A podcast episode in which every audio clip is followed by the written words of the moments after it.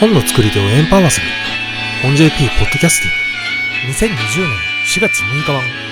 毎週月曜日の朝に配信している本 JP メールマガジンの出版業界気になるニュースまとめは本 JP ニュースブログ編集長高野亮が音声でお届けします。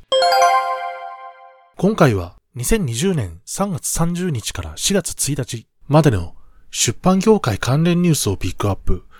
独自の視点でコメントします新型コロナウイルス感染症で世界中が今大変な状況に陥っています。くれぐれもお体に気をつけてお過ごしください。日本でも緊急事態宣言が発令されて、本を取り巻く状況はこれからもっと厳しくなっていきそうです。でも、こういう時だからこそ本は大切だよね。その作り手をエンパワーしたいんだという思いが募っています。文化は不要不急なものではありません。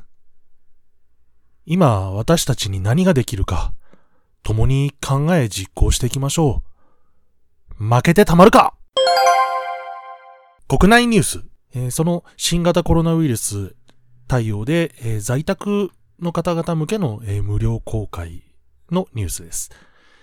このメルマガを書いた時は本当忙しくてですね、えー、無料まとめの更新ができなかったものですから、えー、今回は先週更新した全件を、えー、紹介しております。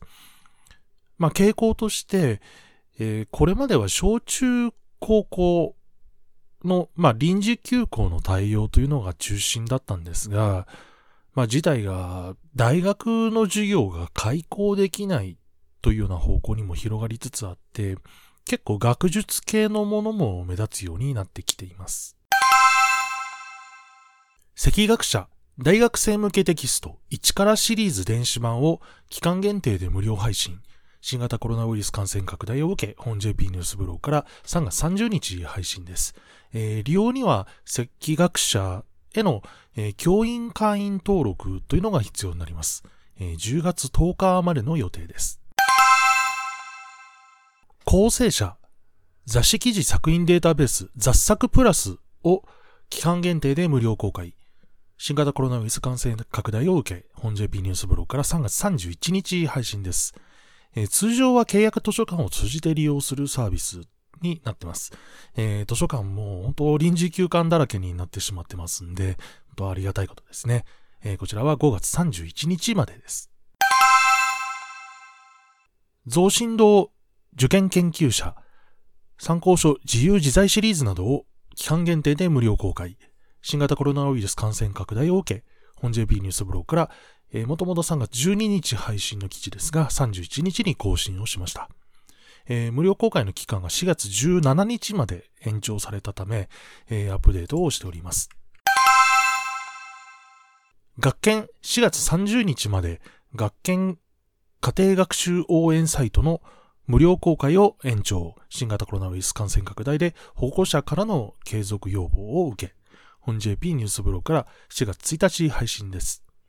えー、ベネッセの電子図書館学びライブラリーの無料公開は予定通り終了したんですが、えー、学研の方の、えー、学研2020年春の応援ライブラリーは、えー、4月30日まで延長されました。3へアウトドアファッション雑誌 Go Out の特別編集ムック60点を期間限定で無料公開。新型コロナウイルス感染拡大を受け、本 JB ニュースブログから4月2日配信です。えー、こちらの無料公開期間は4月30日までとなっております。えー、ASB 電子雑誌書店デジタルライブラリーの、えー、定期配信システムを使ってます。こちらへの会員登録が必要になります。丸善優勝堂 JDAC ジャパンデジタルアーカイブズセンターで都道府県統計書データベースを期間限定で無料公開。新型コロナウイルス感染拡大を受け、本 JP ニュースブログから4月3日配信です。えー、学術機関向けの有料サービスです、えー、5月6日までは誰でも無料でアクセス可能となります。えー、明治初年から昭和47年までの、えー、都道府県の統計書約8000冊、えー、東京表では、えー、約150万件のデジタルアーカイブが利用できます。JTB パブリッシング旅行情報誌ルルブ情報版200点を期間限定で無料公開。新型コロナウイルス感染拡大を受け本 JP ニュースブログから4月3日配信です。えー、こちらの無料公開期間は4月26日までです。えー、ゴールデンウィーク前までですね。えー、それまでに旅に出たい気持ちを醸成しましょうということでしょうかね。え、ゴールデンウィークまでに申請化するといいのですけど。角川公式サイトの試し読みページを期間限定で増量。新型コロナウイルス感染拡大を受け、本 JP ニュースブログから4月3日配信です。えー、試し読みのページを増量しております。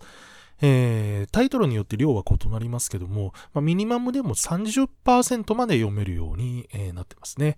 えー、中には100%読めるものもあるようです。え、5月6日までですね。主婦の友社、育児絵本ユニット編集部、ツイッターとインスタグラムで頭のいい子を育てる366シリーズから毎日1コンテンツを配信。新型コロナウイルス感染拡大を受け、本 JP ニュースブログからえ3月3日に配信した記事を4月3日に更新しています。え配信期間はえ5月6日まで延長をされました。えそのためアップデートをしております。成文堂振興者、科学雑誌子供の科学バックナンバー1年分などを特設サイトで期間限定無償提供。新型コロナウイルス感染拡大を受け、本 JP ニュースブログから3月5日配信を4月3日に更新してます。こちらも無料公開期間5月6日まで延長されてます。アップデートをしました。その他の国内ニュースです。カカオジャパン、独占配信していた Webtoon 作品を横読み形式に変更して国内電子書店への提供を開始。本 JP ニュースブログから3月30日配信です。えー、縦スクロールの Webtoon これを横読みに変換して展開というのは、まあ、同じ韓国系の、えー、コミコが先にやってるやり方ですね。で、この記事を書くときにですね、ちょっと調べ損ねてたんですが、えー、提供開始された作品、俺だけレベルアップな件。これはですね、昨年末に、えー、紙版がもう角川から出てるんですね。で、その電子版をマルチストア配信を開始したということになるようです。まあ、なるほどなと思ったのが出版権。これ、1号が角川、えー、2号がカカオジャパンということになってるわけですね。なるほど。ヒッキー、VR 空間での同人誌即売会、コミック V ケットゼロを4月10日から12日まで開催。スマホやパソコンからでも参加可能。本 JP ニュースブログから3月31日配信です。えー、VR 空間でのイベント。これ、あの2018年からもうすでに行われてたんですね。知りませんでした。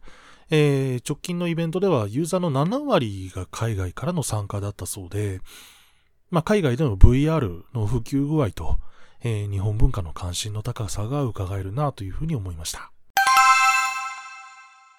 小学館漫画1と白戦車漫画パークの相互出張掲載企画、ワンパーク、4月1日より開始。ベルセルクなどが漫画1に、闇金牛島くんなどが漫画パークに、本 JP ニュースブログから3月31日配信です。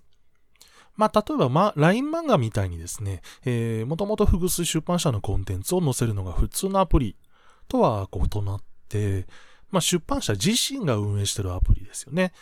漫画1にしても漫画パークにしても。えー、その出版社自身が運営してるアプリで相互出張掲載というコラボ。まあ、珍しいと思います。えー、というのもあって記事にしたんですが、まあ、同じ一橋グループ内ですね。これはね、えー、グループ内でのコラボと言ってしまえばそうなんですけどね。